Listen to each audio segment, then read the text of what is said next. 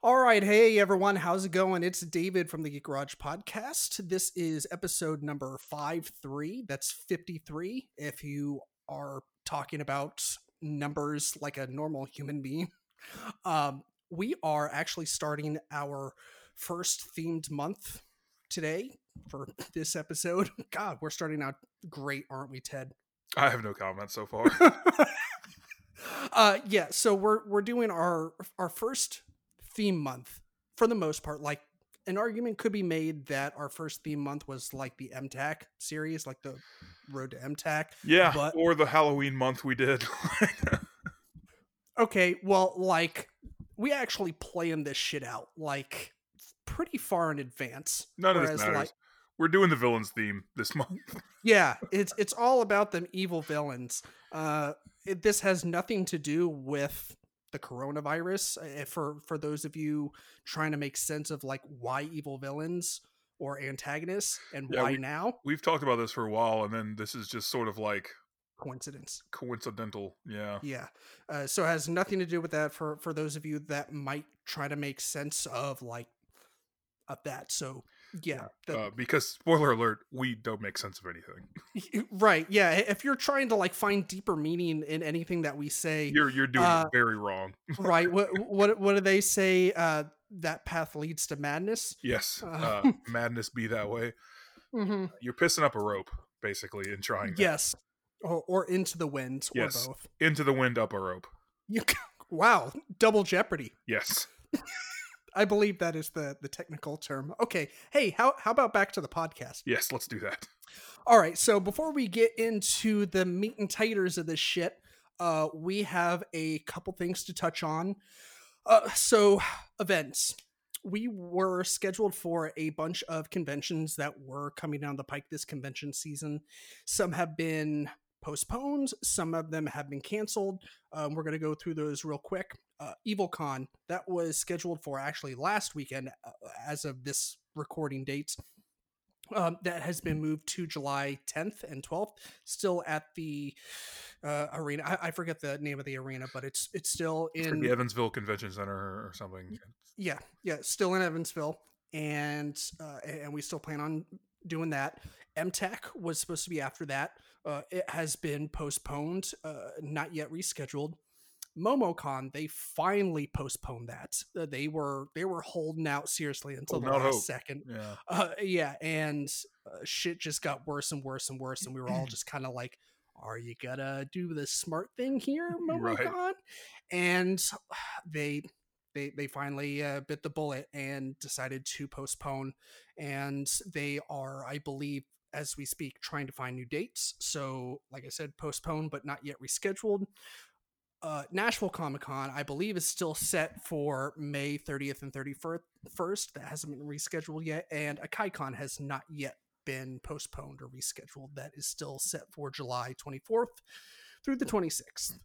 Uh, so yes, that's uh, that's a little update on the convention slash uh, public appearances bullshit. Uh, in case you were curious, I'm sure uh, a whole lot of you were. That's a joke. I'm sure it was none of you. Um. Anyways, so that's pretty much all we had to get out of the way, aside from our going over the criteria for for this episode series, and we have a little uh, a, a couple things that pertain to books in particular uh, and and works of fiction as far as criteria goes. Uh, but Ted, do you want to kind of take over and go over some of that criteria that we have set for our evil villains? Sure. So since it is a month, we're going to do four episodes, um, one one a week for the next four weeks. That may not be exactly a month, but I mean, come on, you get it. Four weeks, that's a month. We're going to cover villains from fiction and literature, comic books, movies, and TV shows. And then our last episode will be a watch along that we have not decided on yet because we're professionals and uh, we plan everything very, very closely. right. Uh, Yeah. But they'll all be themed around our some of our favorite villains. Again, as we've said before, when we do episodes like this, Um, these are not this, this is not a countdown. This is not like the number nine greatest villain in literature. It's not right like that. We're, we're not that special. We're Yeah. we're not that official. We're, we're just two dudes with opinions, just you Mhm. know, like everybody else. So Yep. well, these are some of our favorites. They're probably at least. I don't imagine that David or I either one went to like anachronistic, so I'm No. pretty sure that you're going to see a lot of familiar names. Yep. Uh, hear about a lot of familiar characters. So yeah, nothing's gonna be like super off the beaten path. Right, we're we're not uh, we're not doing the normal Ted thing where he gets as pretentious as possible, uh, which Right. apparently rubs people the wrong way. But whatever, plebeians. Uh, we do have some- what is this? Some kind of poor people joke? I'm too rich to understand. Exactly. Uh, we do have some criteria for the villains, regardless of what medium they come from. Mhm. And the number one thing we settled on is that they have to be actively choosing to be a villain, right? So Right. there are a lot of characters that are portrayed as antagonists but are just doing like what they do so to speak so like the dinosaurs in jurassic park for example they're not making an active choice to be a villain they're just being dinosaurs Although eh, it, although if there is like an evil dinosaur movie out there, please fucking tell me about tell it, me 'cause I- because I need that in my fucking life. right. Like like a dinosaur like a t-rex with a fucking laser on its head. Like sorry i just saw austin powers last night. Um, but like i need a t-rex with like a fucking laser beam or like rigged a, a, a shotgun to where like his tiny arms could use it like Right. that would be amazing like i need that shit in my life 12 gauge t-rex i'm so about that we should write that script We should. Uh, but uh, God damn it. Back to the criteria. Uh, things like zombies from any number of different things.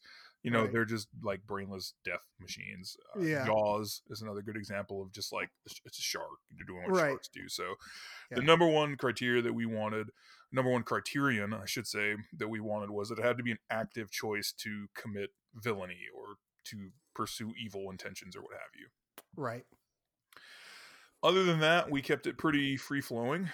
Um, you know, we didn't want to sort of pigeonhole ourselves too much where it's like they have to do this or that or be this. As long as it's an active choice, again, to pursue evil intentions or to be villainous, then that was good enough for us. Again, we're not authorities on anything. We're just two idiots with a podcast. So, right we know. should uh, we should change the name to like elbows and assholes yes. uh, to just to to name them after after our like pointless opinions that pretty much only you and I care about, and that's putting it. to be fair, I don't care that much. So, I don't even care about my own opinion. right. My opinions are trash and I hate them. Right. Uh, and and with that said, let's get rolling with our opinions. Yeah, yes. Uh, well, do, quite. do do we have more criteria to go over? No, but we should kind of go over what we're going to do for each episode, the the format and whatnot. Oh yeah, sure, sure, why not? So we're going to do these kind of round robin style. David and I will just go back and forth naming um, our picks, going over um, what work they're from or works they're from, why we like that character, and why they're effective at being a villain, as well as some other kind of potpourri things that here I may have thought of. As always, I'm going to go ahead and throw a big spoiler warning at the beginning of this. There are probably going to be some instances on all of these episodes where we talk about a villain and go into something that they have done that is considered a spoiler. Mhm. Um, we're going to throw out a giant warning right here, uh, as well as individual warnings if we remember them as we are about to talk about spoilery things. we'll do our best. But again, idiots with a podcast, so don't expect much. Yes, right. exactly. So this first episode that David and I agreed on is going to be about fiction and literature, so books, those things that old people read, or that you Right. can read on the, um, you know, pads now. Um, and with that, uh, Ted, do you have anything else? No, um, I think we should uh, hit the music and get this shit show on the road. All right. All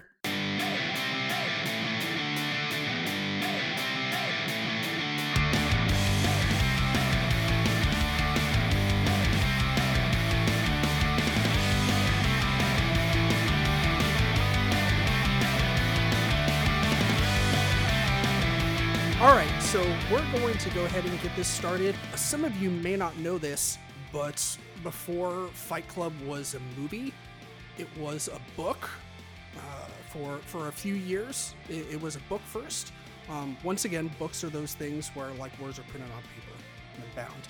Uh, but yes, I chose Tyler Durden as my first villain. Like I said from the book, Fight Club author Chuck Palahniuk. I think it. Ted, is that the way you pronounce his name? Is it Palin Palahniuk? I, I, yeah, I believe it's Palahniuk. Okay, I I always question myself when it comes to saying his name because I always figured I'm going to say it wrong, like most most things in my life. Anyways, that's not what we're here to talk about. so, why I like them.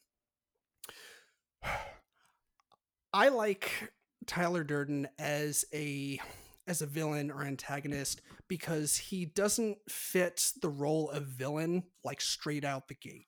Like when you're first introduced to well, I mean the the intro aside, like when it kind of does the Tarantino thing where it shows you the end and then it gets to the beginning. You know, when when they kind of first meet on the plane, you know, it, it kind of eases him in as like Mr. Cool Guy. And then slowly but surely, he seems kind of fucking crazy with these weird ideas. Turns to kind of a dick. Yeah, yeah, he is. Uh, he's a little bit of a dick, isn't he? He's, a douche uh, canoe, as the right. children say. Is that what the children say? I have no idea. I'm not a children. Okay, well, I mean, I like douche canoe, and I think I think I'm going to use that from now on. Uh, but yeah, uh, that's that's kind of why I I wanted to pick him as I thought the the fact that he kind of started out as this like cool almost envious character because you know that's that's who he is in this book is the he's the, kind of the flip of our narrator's character. Like he he's everything he's the the perfect complement to his character you know he he fucks the way he wants to fuck he talks the way he wants to talk. He's he's everything that he's not. But like I said, to the extent where it ends up getting people killed and like literally. Um, and with that, I'll kind of dive into why I think he is an effective villain. Um, he kind of has that not kind of he definitely has that level of narcissism that we we typically see with a lot of villains that are are of human nature, I guess, uh, like that take human form. Even though we are kind of talking about uh, a, a, villain that is kind of sort of, but maybe not Spoiler really. alert. right. Um, it, although, if you haven't like either read or watched Fight Club by this point, like may God have mercy on your soul. Um, yeah, they're probably not going to at this point if they haven't already. yeah, uh, but but yeah, uh, he he definitely has, and I, I mean I I don't want to go into too much detail or talk about Tyler Durden too much because I felt like we we kind of beat it to death when we did our Fight Club episode back in what was that like the fall September. or, or yeah. Uh, so so yeah i'm not going to spend a whole lot of time on on him but but yeah like i said he he definitely has that level of narcissism narcissism where he feels like everything that he does is is for the greater good and nothing that he thinks of is wrong and it's to the point where he gets people in trouble gets people hurt uh gets people killed um, and he also has that like grand plan, like that Thanos grand plan to like course correct society or or the world or, or whatever grand scale that you want to think of. Like he he has that i that idea or that plan that's going to like reset the clocks back to zero and give everyone a fresh clean slate. But it comes at a cost that when you think of it you're like hmm that's that's maybe a step or like 15 too far in the wrong direction. Uh so so yeah um, but like i said i, I don't want to dive too too deep into into him because we we did kind of beat him to death. Uh, so if you want to hear more about mine and as well as ted's thoughts on on tyler durden and the rest of fight club uh, I, I guess just on uh, at the movie level we didn't really talk too much about the book except for the ending during that episode. Um, isn't that right, Ted? Um, I, the book came up a few times, but we definitely did just focus on the movie. Yeah, yeah, uh, that's right. Because uh, we were talking about it because it celebrated its twentieth anniversary. Yeah, twentieth. Yeah. So, so yeah, uh, Ted, you want to go ahead with your first book? Uh, sure. Yeah, yeah, yeah. um, I, I agree. I want to kind of touch on Durden Yeah. for a second. I, I think you, uh, I think he kind of hit the nail on the head. Of he somewhat has the transformation from like anti-hero almost to to straight up villain, which is Yeah. which is interesting. Um, and uh, it still fits our criteria though because he does actively choose, and like you said, he has that that um, master plan, so to speak. So that's a that's a good pick, I think. Yeah. Uh, my first pick is Professor Moriarty from the Sherlock Holmes universe, written by Arthur Conan Doyle. Mm, very sophisticated. okay, all right. You ha- I bet you have many leather-bound books, and your apartment smells of I rich mahogany. literally have the complete Sherlock Holmes mysteries in a leather-bound volume. you would. yeah, yes, That that's pretty dope, though. yeah, I do. It's it's sick. Um, but yeah, I, I this is one of my all-time favorite villains in any medium. It's Holmes' greatest villain for sure. Um, I love the way he's described in in the books. Um, he's called the Holmes calls him the Napoleon of crime.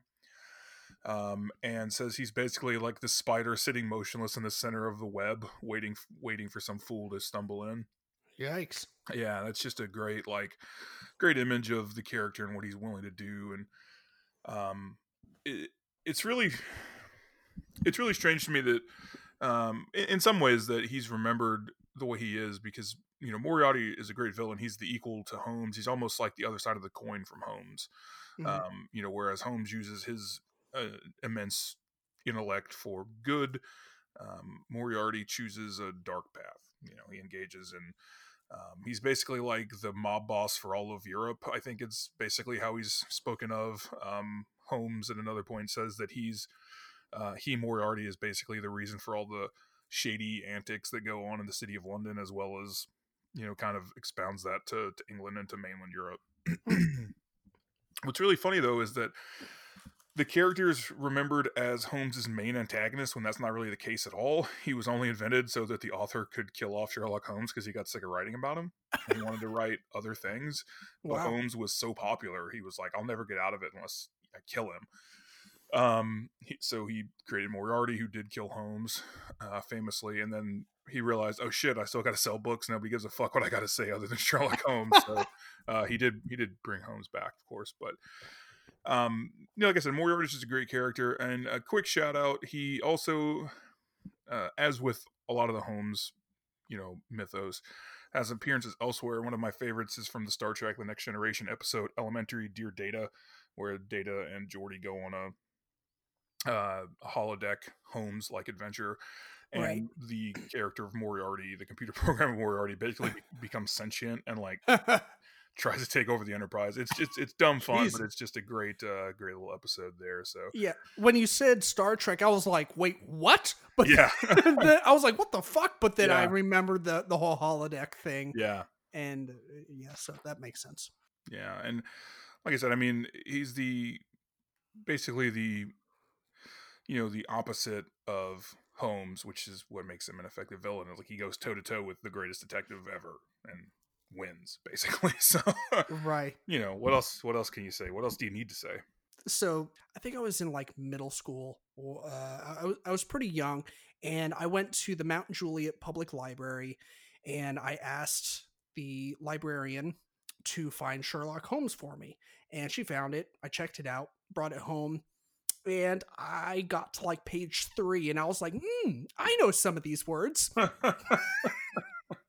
it was I, I i'm pretty sure it was like not within my grade level and in fact i think that's what the librarian said like she just looked at me and like I, I, I think I took a little personally, but she was like, "I think this is a little bit out of your your grade level, out of your reading level, but, uh, uh, but you know, I I can't prohibit you from renting Right. the fucking book."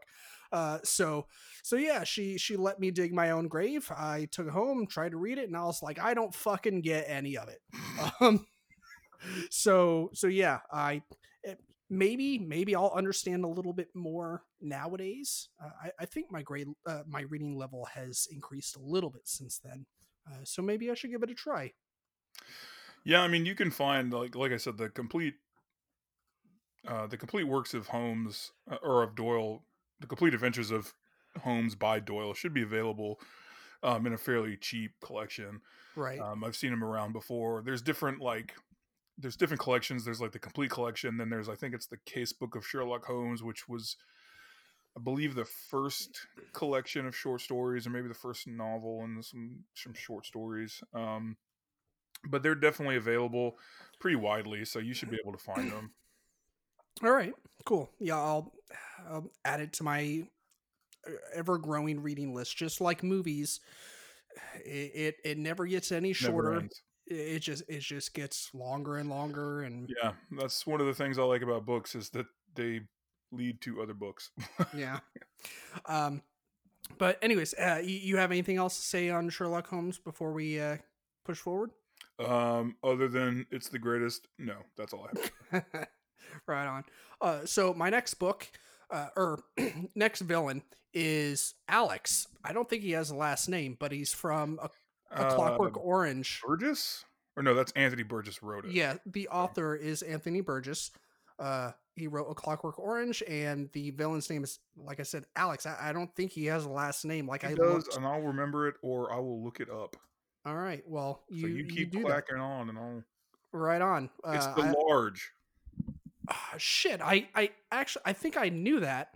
Why? Yeah. Why the fuck did? Like, I googled this shit earlier. It just said Alex. Whatever. Well, Apparently, in my the, Google. so you're right. In the book, it's just Alex. In the in the movie, it's Delarge oh, okay. because he calls himself. In the novel, he calls himself Alex the Large, which is you Right. HD motherfuckers. Y- right yeah uh th- eh, that's probably why i didn't i didn't find it because i actively sought out information about clockwork orange the book because just like my first book choice which was then turned into a movie this was also a book that was turned into a movie like like most books nowadays uh but but yeah um so i i like alex from a clockwork orange as a villain this isn't so I, I like him because he he's kind of like the opposite of Tyler Durden from my previous choice. He starts out like as the he starts out the main character he he is the main character of the book, but he starts out the bad guy and he kind of finds at least partial redemption by by the end. Um I- wouldn't necessarily say that he's like he he ends up being the good guy at the end, and I, I won't throw any spoilers out there um, unless you would consider that a spoiler.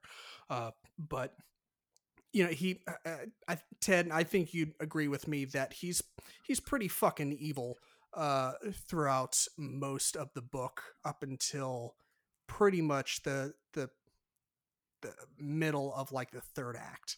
Um, yeah, yeah. He's um, I um, I almost picked this as one of mine. Uh, this Okay. character, but I couldn't. What stopped me is I couldn't decide which iteration to choose from the uh the book or the film and i was going to pick the film and then i was like nah, we'll, we'll come back to it i may still Okay. but n- now since you've picked him for the book i probably won't but Sure.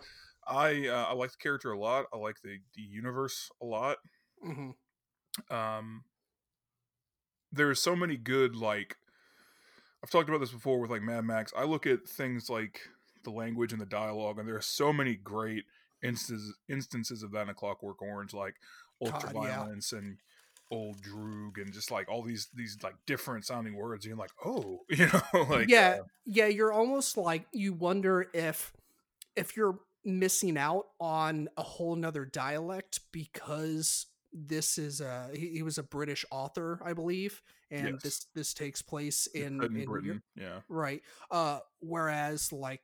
Uh, or did he actually come up with these th- this terminology like this this milk laced with like acid yeah and fucking droogs Milk and shit yeah right yeah uh yeah it's really weird this this world that he kind of created where you're like like exactly what part of this is actually real and, and what is what is not.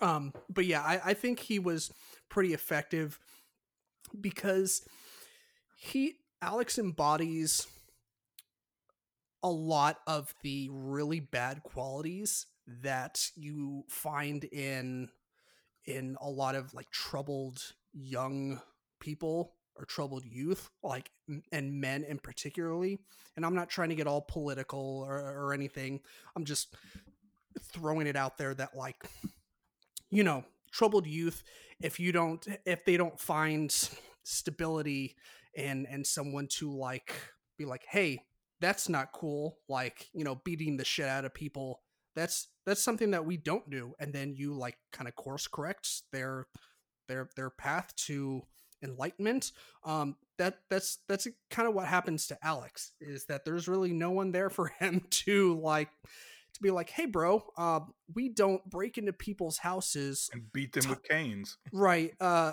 beat beat the husbands with a cane um have your buddies hold him down while while you rape their wife um that's a, that's a bad look uh yeah um so so yeah that's that's kind of why i thought he was a really effective villain is because he like that's that's something that could actually happen.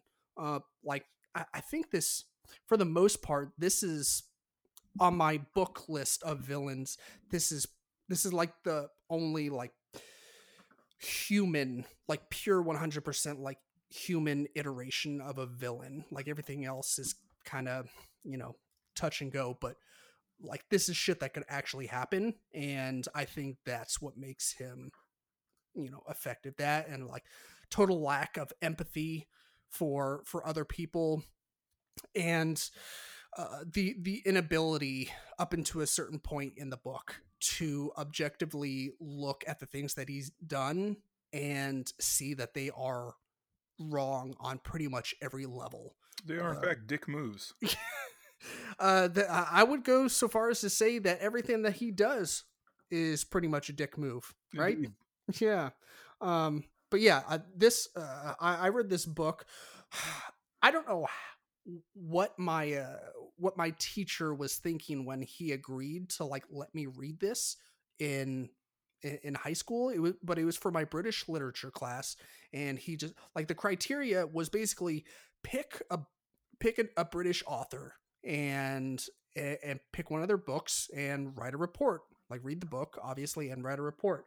And like i i had seen a clockwork orange a few times with a buddy who owned it and i was like well i've been wanting to read the book so this would be a good opportunity but i never in a million fucking years thought that my teacher would agree to let me read this uh, one because it's high school uh, and and like this book is insane. Um, eh, I mean, it's even more insane than the movie.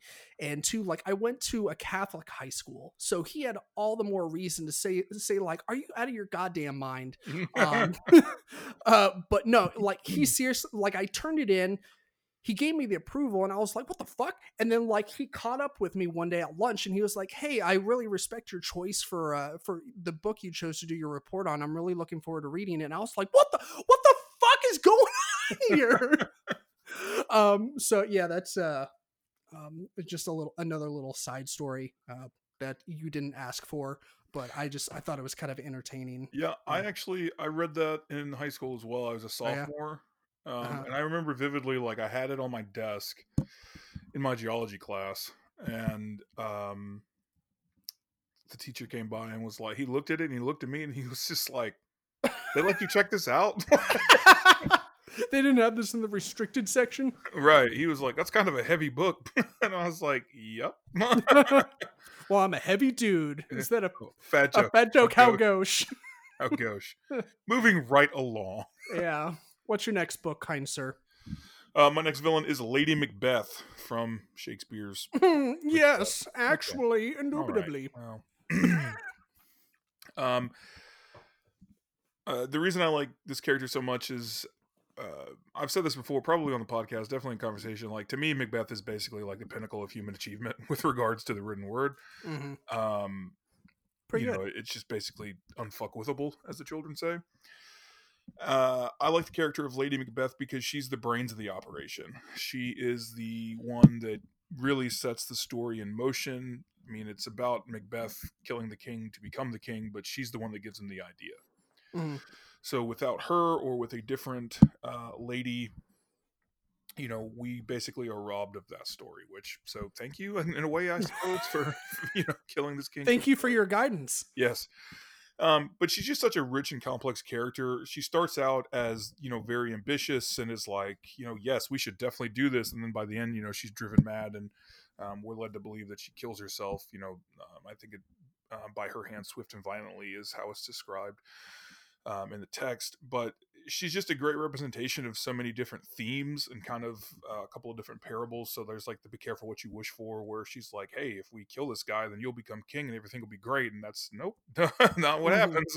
Yeah. Um, a lot of a lot of critics that are much smarter than I am have also noted that there is a certain um, representative struggle with gender norms in historical society. So um, women are expected to be compassionate whereas men are expected to be ambitious, and she's definitely more ambitious. You know, hence Right. she tells her husband to kill the king.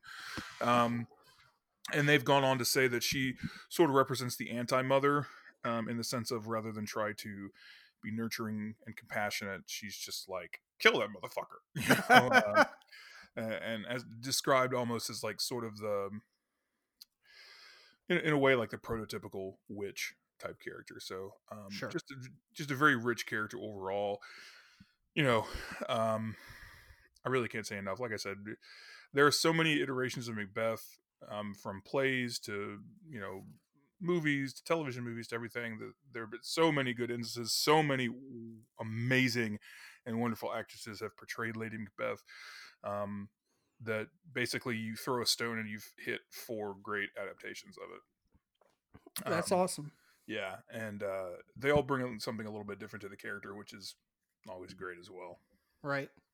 Yeah, I actually uh, w- when I started exploring Shakespeare, it was again for school, uh, but it, w- it was a, an actual assignment. Like first, we had to read. Uh, it was like my freshman English class, and we had to read uh, Romeo and Juliet. And I was like, cool. Well, you know, I want. I've been wanting to read Shakespeare for a long time. I wanted to read uh, Romeo and Juliet, and I, uh, you know, we read it, and I was like, well, I mean, I kind of already knew what happened, so uh, it, it was just kind of an underwhelming experience overall. Uh, and then in uh, when I was a sophomore, we read uh, Macbeth, and I remember being blown the fuck away. I was like, "Whoa! Like, is this what is actually about?" So I I side with you with this being just a classic fucking masterpiece. Um, yeah, no, I mean, I think I had a pretty similar experience with Shakespeare um, in high school. I think probably a lot of people have. I read this book actually um, called "How Shakespeare Changed Everything" by Stephen Marche. Mhm. um, which I definitely recommend. It's it's a pretty quick read. It's not very long, and it's not you know super difficult to read. It's not like a it's not like a graduate thesis in Shakespeare. It's definitely like a, a quote unquote like popular sort of book. Sure, like a consumer level. Yeah, like book. a like a pop history sort of book. Um, Sure. Definitely interesting, and it really changed my perspective on Romeo and Juliet, where it's like people have gotten it wrong. Like it's about teenagers, and I was like, oh my god, it, that's it. Just like clicked for me where it was. but uh, um, yeah, I mean, eh, Shakespeare in some circles has kind of fallen out of favor, um, which is dumb. I kind of get it, but it's Mhm. still dumb. Um, there are so many great adaptations. So if you're not comfortable, or you know, if reading the old plays makes you feel stupid, because like like you said, David, there are a lot of like period language. You know, Yeah, a lot. it's not like um, updated to where you know we'd understand it. Plus, it's very poetic. On top of that, you know, Right. and, there's a lot of metaphor and things like that. So Yeah, I think there's there should be some collections out there of Shakespearean work where they have like footnotes on uh, on each Yeah. page that that break down what the language means. Like the- the definitely there are there are language. there are like quote unquote translations, if you will, Right, where it's yeah. it's written in like an updated way. Sure, Um, yeah, There's a lot of different movies out there that are sort of anachronistic, where they're set in like modern times, or Mhm. when the movie was released, what would be considered modern times, like the Romeo and Juliet that I think Baz Luhrmann did with Leonardo DiCaprio, yep. um, as well as there was a Hamlet that was sort of set in a contemporary time and changed a little bit for that time. That was Are you talking about the Lion King? no, um, I'm not. Although basically, it is the poor man's Hamlet. right. It, it's it's Hamlet with with in, animals. In, in a way, it's real. Well, it's not. It's we're not trying to get into a rabbit hole with this, but Yeah. uh, it definitely has some similarities. Um, Yeah. But there have been so many great adaptations. Back to Macbeth, so many great ad- adaptations. My personal favorite is one that PBS did um, ten or twelve years ago, starring Sir, uh, Sir Patrick Stewart as Macbeth. okay. Um, there was also a very good movie from 2015 uh, that I believe Justin Kurzel directed, just called Macbeth, um, starring Michael Fassbender. right. Yeah, I remember as that. Macbeth, and I believe it was Marion Cotillard as Lady Macbeth, and she is fantastic. Oh yeah, she's she's pretty much great in everything that I've seen. Yes, Um, except so- when she dies in The Dark Knight Rises, which is so fucking amusing to me. yeah, um, that that is kind of amusing. She hates that take, by the way. Like she was like, I. She said this in interviews that she hates it so much, and like she hates Christopher Nolan for using it. yeah, well, no one's perfect. what are you gonna do? Um, Anyway, uh, David, I think it's it's your your next. All right, so for my next book, I chose The Exorcist, and the uh, the the evil villain is, I guess, the uh, the demon or a demon or the devil or I believe devil? That it is Pazuzu. Is is in that the, the, movie, it's Pazuzu. I I've not read the book, so I don't know if they, changed that for the film or not. But I was film- a- when I was uh, doing my research earlier, I was actually looking, uh, of course, at the the book version, but I was looking for keywords such as Captain Howdy.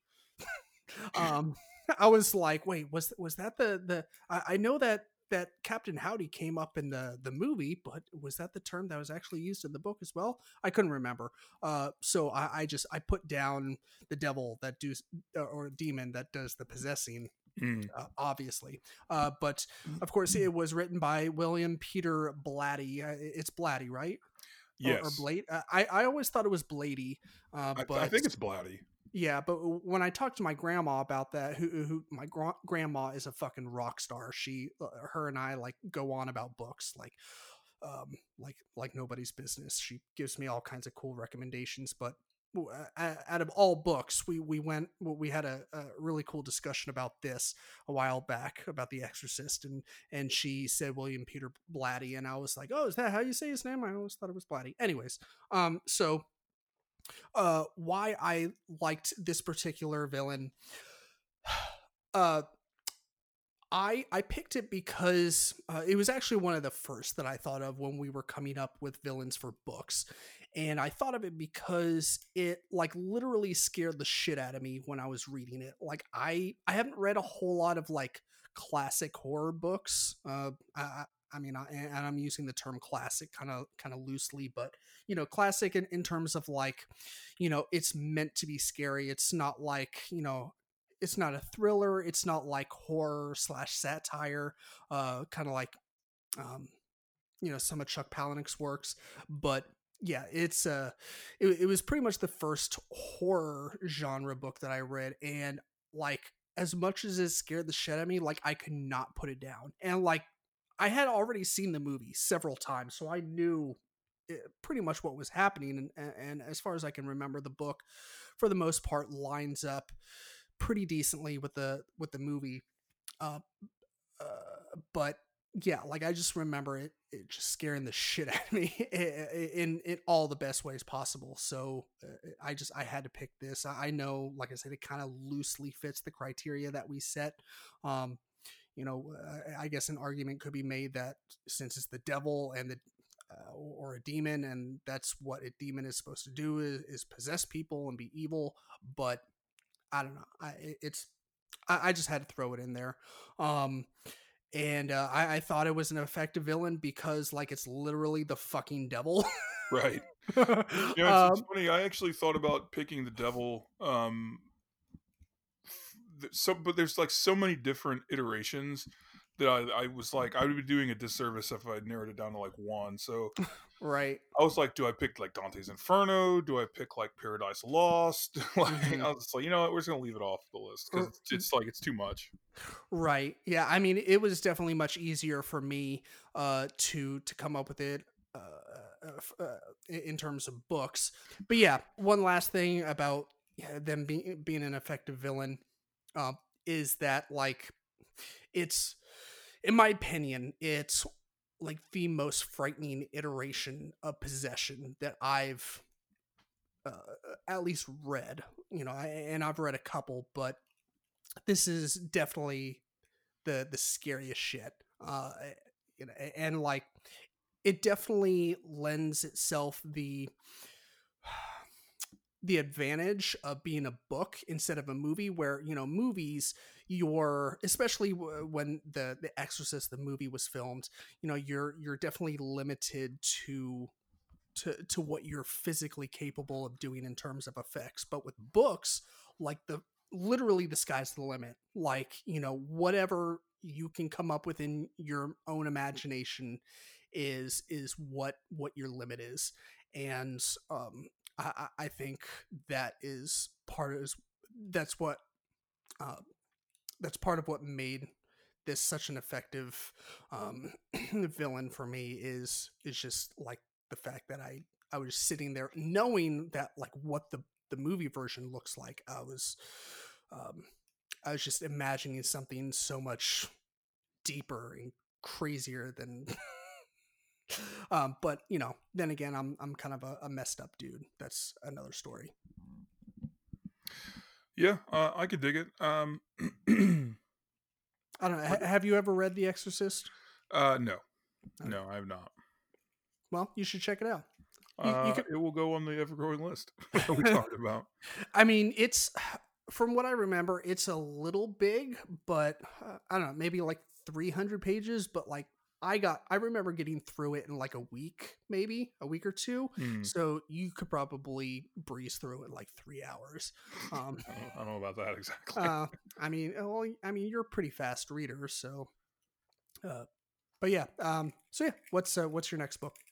Villain. Um, my last, um, my last one that I want to go over, my last villain I want to go over is uh, uh, Count Dracula. Um, the reason that I chose Dracula from Bram Stoker's novel rather than one of the many portrayals in a film is because this one's better. um, and the reason it's better is because it's just the like the brutality and the true evil of this iteration is so much more extreme than any of the uh, especially any of the famous iterations of the character of Dracula. So the one that everybody points to, of course, is like Bela Lugosi, who's like suave and sophisticated and debonair and he's still a vampire, but he's like a count. You know, he's like a role person. Whereas this one is just like he's hideous and horrifying, and like uh, pretty early in the novel, like kidnaps a baby to feed to one of his like vampire wives.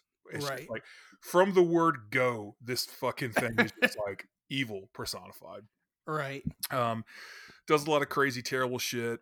Um, whereas you know, I don't want to say that the other iterations of Dracula are not scary or not evil, but like this one is going for broke from from the start, um, which is why I think it's a more effective characterization of Dracula as well as like a more effective villain. Because mm-hmm. there's none of this like um, limp dicking around, you know, like he's not just like trying to be clever and oh, I want to suck your blood, and no, he's just like, here, eat a baby, shut the fuck up. he, um, he, does, he, just, he, he doesn't sparkle in the sun. Yeah, no, he goes he goes hard 100 percent of the time. Right. Um, but I mean, like, uh, what kind of? It's fucking Count Dracula. Like, what do I need to say? You know what I mean? Right. you need to say Dracula musical. Die. Die. Die.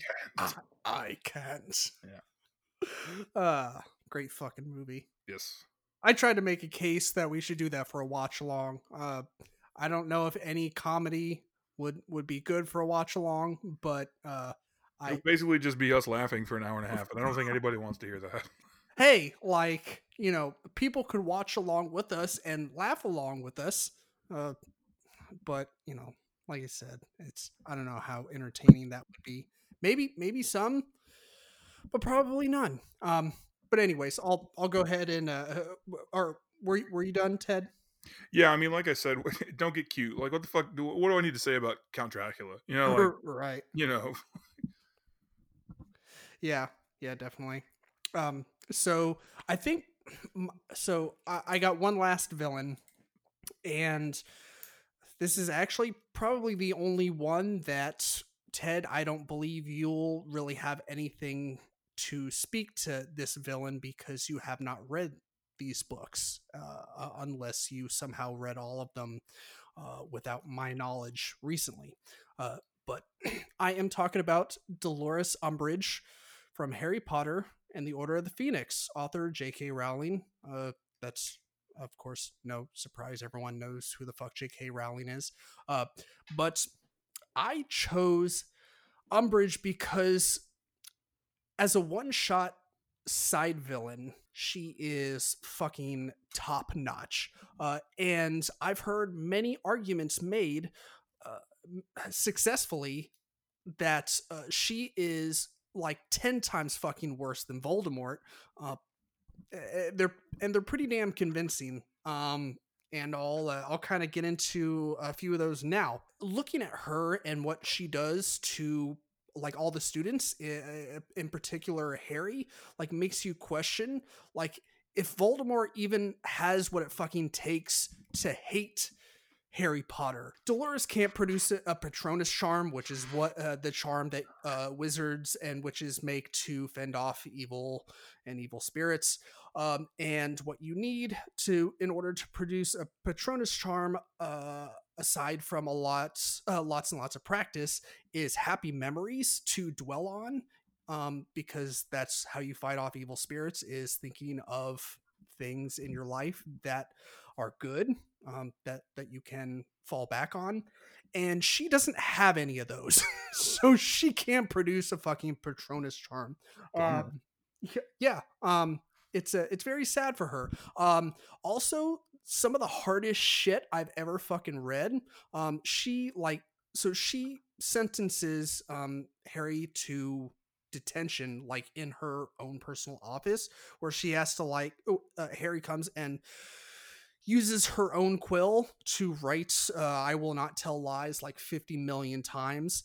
Uh, but this quill like takes uh, as he writes it cuts into the skin in his hand and writes with his own blood um, so as he's writing it's like cutting into his hand um, and using his own blood as ink um, which is like the hardest shit that i've ever heard of um, and i think just that reason alone qualifies her as like one of the most evil fucking villains I've ever read about. Uh, but uh, uh, you know, Harry Potter lore aside, um, it's uh, I I like her as an effective villain because I saw it as a representation of how scary it can get when you look at a person or persons who refuse to be pragmatic in their viewpoints when necessary, um, she uh, the, the one of the the main things in in the book and movie was that like she amongst others but her in particular didn't want to admit that Voldemort or Tom Riddle was back um, and killing people again.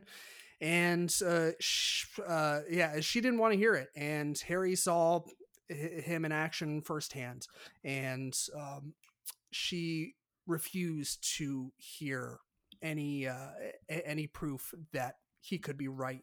And to me, it was kind of terrifying to to think about like a- and apply it to real life situations um, when like you know uh, like it's once again not to get like too political uh, but you know when you hear people especially in high high power positions who like don't want to use fucking logic to make decisions or or you know be uh be pragmatic and, and let like different viewpoints you know come into their brain and be like oh let's think about this you know let's think about that let's weigh the options blah blah blah.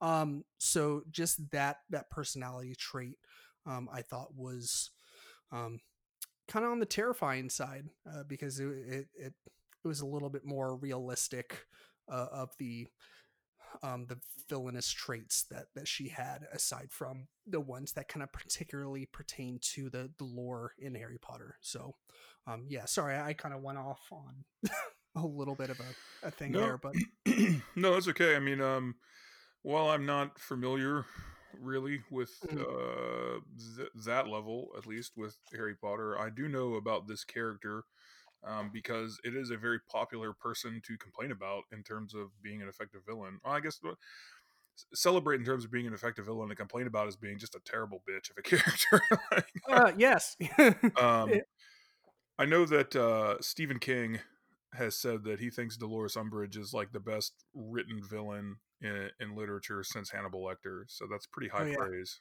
Yeah, I remember reading that. I totally totally forgot that he said that, but I, I remember when uh, close closely after this book came out, I think it was when he made that statement at some point in time, and I was like, "Well, that is high praise."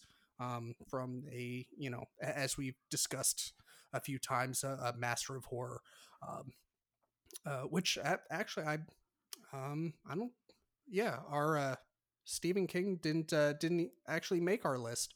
Um, any of our I, I have uh, I have one of Oh, his got- characters as an honorable mention. All right. Well, I guess that's a uh, pretty decent segue into some honorable mentions. Yes. All right. So for honorable mentions, I did have a few um, that did not make my top three for uh, you know one reason or another.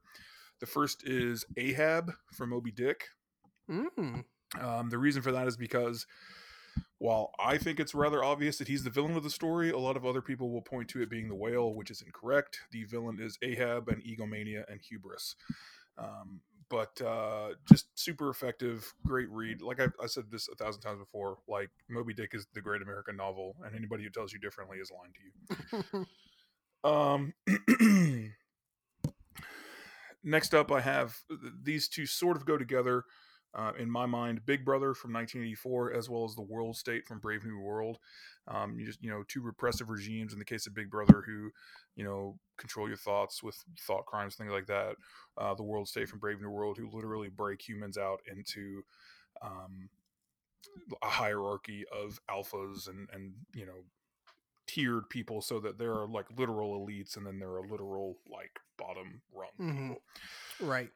Uh, Jekyll and Hyde from And Hyde, obviously. Oh, good call. Um, they're both kind of the villain. Hyde is more obviously like the evil personified, but just to be dealing with that, you have to be villainous. So Jekyll slash Hyde, they're both kind of on the list for me. Um, one that I believe you have in a way, I have Doctor Frankenstein. Um, Okay. I I thought about the creature, but really the creature is only the way he is because he has the the brain of a murderer. Um, whereas Yep. without Frankenstein, the Doctor, there is no creature. So uh, Yeah. with Doctor Frankenstein. So I may have stolen some of your thunder there. If I did, I apologize. Nope, nope, not at all. I uh, I actually uh, uh, actually uh, was that the uh, the end of your honorable mentions? I actually have two others. Okay, I go ahead. Now I should have done that one last. I'm sorry. No, no, it's all right. I'll I'll kind of we'll loop back around and I'll I'll tack on some thoughts to um, Frankenstein, whatever uh, you're done. Okay, so um, my last two, real quick. Judge Holden from Cormac McCarthy's Blood Meridian. Mm. Um, Cormac McCarthy is probably most famous for No Country for Old Men or The Road. I think Blood Meridian is probably his best work, and Judge Holden is probably the most evil character he's ever written. Um, I can't imagine him writing someone more evil than that, and I hope that he doesn't attempt it. To be honest with you, Right. Um, Cause yeah, if you thought Anton Chigurh was a fucking psychopath, uh, yeah, yeah, Hol- Judge Holden is like fucking next level scary evil. Um, Yikes. and then uh, Annie Wilkes from Misery uh, by Stephen King. Oh yeah, Um, good call.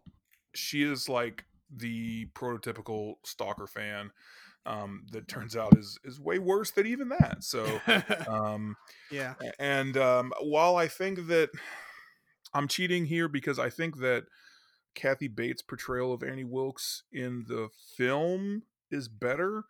Um, I knew she wasn't going to make my list for film, so I went ahead and, and put the character here sure. um, because while I do think the portrayal is better, I think that in some ways she's more evil in this because in the book she cuts off the author's l- foot with an axe, whereas in the movie she just breaks it with a sledgehammer. So I feel Ah. like cutting it off is more evil, you know. Uh, yeah, I, I suppose an argument could be made either way, but but yeah, I, I mean, you know, depending on the the severity of the hit with the sledgehammer. Um, I mean, you can't grow another foot, so True. yeah. Uh, so yeah, was, was that was that it? Uh, yes. Thus endeth the list. Yeah, uh, those those were definitely great honorable mentions, uh, and uh, I know of some of those people. I, I definitely want to check out that Cormac McCarthy book. What did you say the title of that book was? Um, it's called Blood Meridian or the Evening Redness in the West. Okay. Uh, yeah, I I definitely enjoyed No Country for Old Men. It was a relatively, you know, easy read, which is good for me. Um, but I, uh, I I'm not sure if all of his works are, are like that or or a lot of them, but uh, yeah, I, have definitely been meaning to check out more, so I'll add that to my list as well. Uh, but yeah, looping back around to Frankenstein. So Mary uh, Mary Shelley's Frankenstein. I originally had this on like my list list, like I, this was going to be it. And as I was taking notes and coming up with like why I like them as a villain and why they're an effective villain, I actually talked myself out of using them because like as I the the more I try to make it a case for them being a villain, the less I found. So it, it, just turned out to be um, I, I, couldn't really make it fit the qu- criteria quite like I I wanted it to, but I did figure that I could put it in the honorable mentions as you know uh, as like hey it didn't quite meet the the criteria that we set, but it was you know still pretty good. Um, I, but uh, a little dissimilar from from what you stated. I I kind of extended the quote unquote villain to to more of like an abstract idea or like an embodiment of evil and like extending it to both Dr. Frankenstein as well as his creature uh, or monster. I know that's that's kind of a philosophical choice between re- uh, between readers. Um, you know, some people call it a creature, some people call it a monster. I pers- personally call it a creature, which was one of the driving forces be- uh, w- with me finally deciding that this was not quite um, didn't quite deserve to be on the evil villains like hard list. Uh, but yeah, I did still feel like it, it was worth mentioning, um, just because, you know, between Doctor Frankenstein and the creature, uh, some some crazy bad shit goes down. Um, eh, but it's it's definitely more of like, you know, Doc Doctor Frankenstein. He creates the the monster. He didn't realize is, uh, at the time that he's creating something that's going to uh, be fucking horrifying. Um, he just kind of dives into his work to keep himself busy from thinking about the terrible shit that's happening in his life. And then things go awry, and then it's a cause and effect kind of situation, um, if you will. Um, but yeah, after that is uh, the the only other honorable mention I had was uh, the book Haunted, and it's uh, every single one of the writers on the writers retreat. Um, and I actually won't go into spoiler territory for this uh, because I feel that strongly that like people should read this book. Um, unless you have a very weak stomach, then don't read this book. And Ted, I'm pretty sure you know exactly what I'm talking about.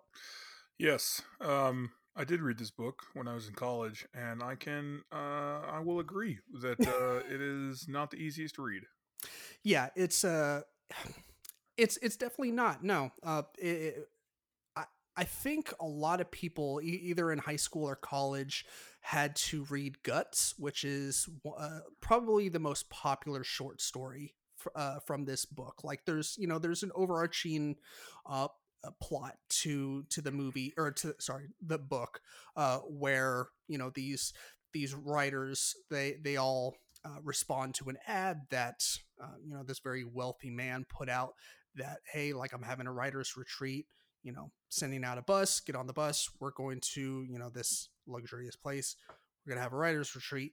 And it turns out that it's like this old rundown dilapidated like theater that's that's been shut down. And um he locks him in there for like three months and tells him to get cracking. Uh and uh things are okay at first um and then all of a sudden they're not so great. Um like i said can't really uh talk about too much or else i'll get into spoilers and um let's just say things get get pretty gross. Um yes, to put it uh, mildly. right eh, to put it very mildly things get pretty gross but i i love the format of of this book. I, I know i'm not really mentioning anything about like the actual quote unquote villain um but the the format of this book is is really cool with the you know like i said the overarching plot plus like each of the writers like they they have their own short story um and i believe that short story that they tell within the book is the essay that they submitted uh, to to get qualified for this writers retreat in the book. Um, I, I may have that backwards or incorrect, but I, I, I think I, I think that's that's right. Um, but yeah, basically every single one of these writers is a giant piece of shit. Yeah, Uh, yeah, and uh, they're yeah they're they're not so much evil as just like really bad fucking humans that uh, that are willing to do some crazy shit for recognition. Um, and uh, I think uh, I think I'm just gonna leave it at that because uh, yeah, if you're really in, if you're into fucked up work like Stephen King and um, I don't pretty much any other novel that we have mentioned here uh, on this this episode of the podcast, I, think you'd probably dig it. Um, like I said, it's definitely on the more grody, gruesome side, but um, that's that's the kind of shit that I'm into. So It's nasty. yeah. also, it's by Chuck Palahniuk. Sorry, I, I don't I, I don't think I mentioned that. Um, he's one of my favorite contemporary authors.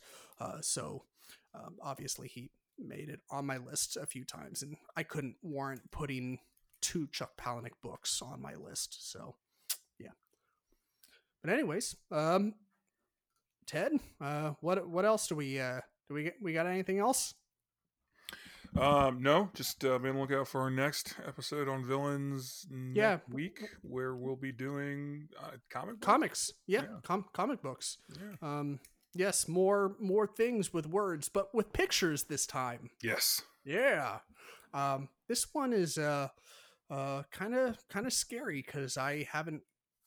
Uh, comic books are, are pretty new to me, as I've stated on this podcast a few times.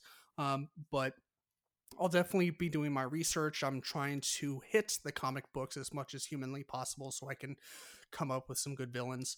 Uh, but yeah, that uh, like Ted said, that is our next episode coming down the pike. Uh, we hope you enjoyed this one.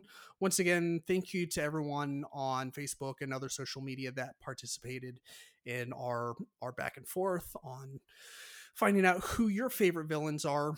Uh, all right, well, I, I guess that's going to do it for us uh, for this episode. Um, like always, please check us out on social media, uh, our website, uh, geekgaragepodcast.com, uh, Facebook, Twitter, Instagram. Uh, go subscribe to our podcast if you haven't already. Leave us a rating and review. Uh, we we like those kinds of things. Um, helps us out when people say nice things.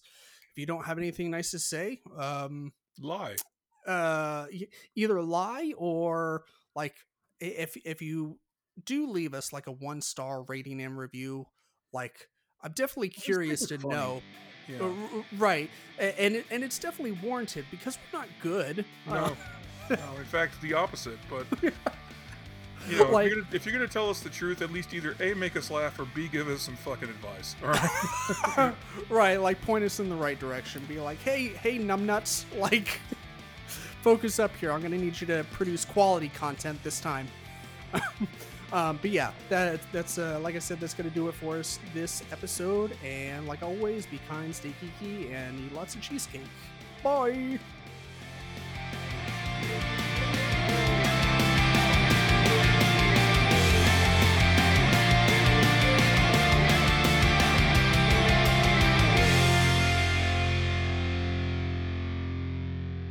Okay third time's a charm. Yes, the teeth, the tongue, the tip of the throat. No wait, the teeth shit. T- teeth, the tongue, the tip of the lips. Teeth, uh, or I don't think that's even right. Did I just fuck this up too? The, t- the, the tip of the tongue, the teeth, and the lips. the lips, the tip of the tongue. I think. Are we dumb, tongue. David? Are we stupid? I think this quarantine bullshit has like Oh turned my God. brain into goddamn mashed potatoes and gravy. to be It's, uh, fair, It already was kind of like that. yeah, a little bit, but that's all right. You know what? I am not going to fight you on that. Mhm. Uh, Good. be- because it's because it's true.